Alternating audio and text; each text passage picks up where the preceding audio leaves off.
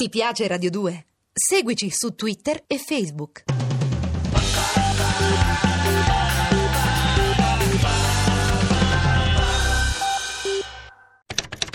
Ricordate il film Mission? Robert De Niro che si arrampica sui bordi di una bellissima cascata? Ma era una delle 275 generate dal fiume Iguassù, la vena d'acqua della triple frontera. Respiro corto. Le città del crimine di Massimo Carlotto. A cura di Gerardo Panno e Lorenzo Lucidi.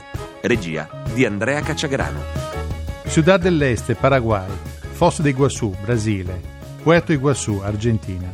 Tre città, tre paesi e un'unica grande frontiera, che da quelle parti chiamano la triple frontera, forse per dividersi la responsabilità di un territorio che si regge su un unico grande patto criminale, che gestisce ogni tipo di traffico dalla droga, alle armi, al riciclaggio dei soldi, che ha trasformato questa zona nella mega banca mondiale del crimine e del terrorismo. Non si può dire che non abbiano avuto buon gusto nello scegliere per i loro affari uno dei luoghi più belli del mondo, le cascate di Iguassù, nate 200.000 anni fa dalla confluenza dei fiumi Iguassù e Paranà. Imponenti salti d'acqua in un ambiente subtropicale che producono una nebbia costante che a sua volta è fonte di continui arcobaleni che colorano il cielo più azzurro della Terra cielo solcato da aerei carichi di droga che partono dagli aeroporti clandestini del Paraguay e fiumi attraversati da imbarcazioni piene di armi o da criminali in fuga. A Foz de Iguaçu, nel lato brasiliano, la media è di tre omicidi al giorno, o meglio la notte, perché di giorno è una città turistica dove si può visitare la moschea più grande delle Americhe, dopo essersi deliziati gli occhi con le meraviglie delle cascate. Ma la vera attrazione sono le scuole di samba se ti vuoi davvero divertire ed infilarti in un bus diretto al Samba Paradise e mescolate le centinaia di scatenati ballerini dilettanti, guidati da veri maestri arrivati da Rio de Janeiro o meglio ancora da Bahia. Musicisti consumati attaccano Aquarela do Brasil e la festa inizia.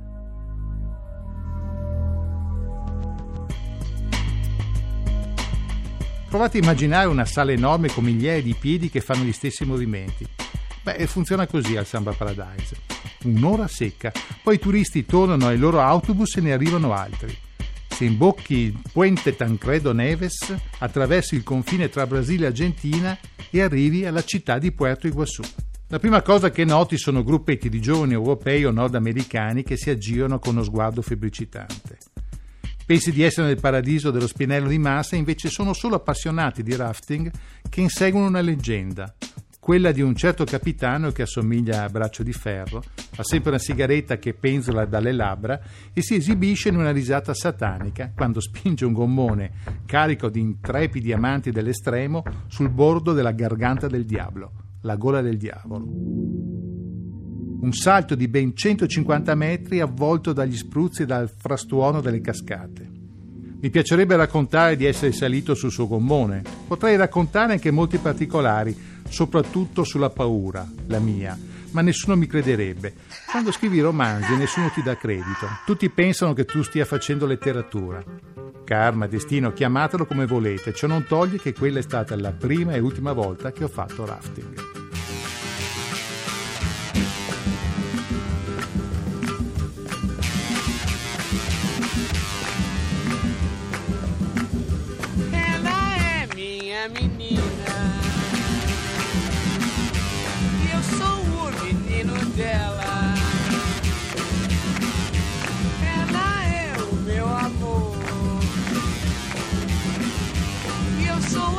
todinho dela. Chega, mão! A lua prateada se escondeu e só dourado apareceu.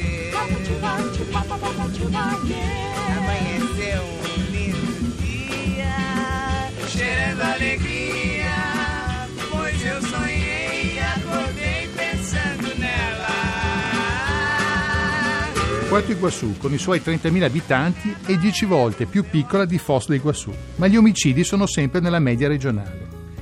Se non devi trafficare in armi o stupefacente, ci vai per mangiare. Dalla parigiada, la gustosa carne alla brace, secondo la filosofia gaucia, al locale pesce gatto, ma la cosa più ambita è la pizza. Posso dire in tutta tranquillità e onestà di aver mangiato la pizza con le acciughe più buone della mia vita. Lo so. Affermare cose del genere significa giocarsi la reputazione, ma in Argentina capita spesso di gustare pizze di qualità eccelsa. Come canta Fossati, eppure noi qui guidiamo macchine italiane e vino e sigarette abbiamo e amori tanti. Sì, l'Argentina è un pezzo d'Italia al di là dell'oceano. E gli italo-argentini cucinano alla moda i loro nonni per questo a Buenos Aires trovi del pane che come lo addenti ritrovi l'intera memoria di un popolo di immigranti. E così la pizza. Sì, a Buenos Aires non si può non fare una capatina al Palacio della Pizza al numero 751 di Avenida Corrientes. Dal 1956 tempio dei fondamentalisti della massa liviana, la pasta leggera. Ricordo che quando mi complimentai con il pizzaiolo di Puerto Iguassù lui mi fissò negli occhi e disse che la pizza cattiva era un delirio cosmico. Non potei che dargli ragione. A gustare la pizza alle acciughe ci andava anche l'ex capo della narcotici della polizia paraguayana. Adesso non più, dato che l'hanno pizzicato con diversi chili di coca. È stato sfortunato, più probabilmente qualcuno aveva vecchi conti da regolare, perché gli arresti non sono poi così numerosi. Un po' perché circolano tanti soldi e sono sempre una tentazione a voltarsi dall'altra parte e anche perché circola una massa enorme di persone. Sul Puente all'Amistad, che segna il confine tra Paraguay e Brasile, il numero di mezzi e pedoni che transitano è così elevato che la polizia si limita a controllare che non si formino ingorghi. Ha l'ordine tassativo di non fermare nessuno per evitare sommosse. Il motivo che ha reso unica la tripla frontiera è che il criminale ha la vita facile e se ricercato gli basta oltrepassare il confine e può continuare la sua attività perché di fatto non si è mai allontanato.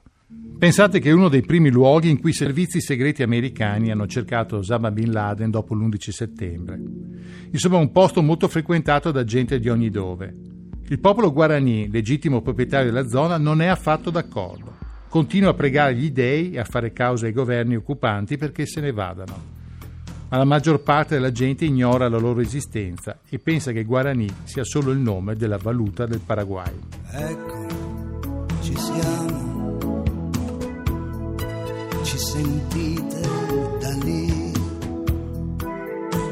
In questo sfondo infinito siamo le ombre impressioniste. Eppure noi qui guidiamo macchine italiane e vino e sigarette abbiamo e amori tanti trasmettiamo da una casa d'Argentina.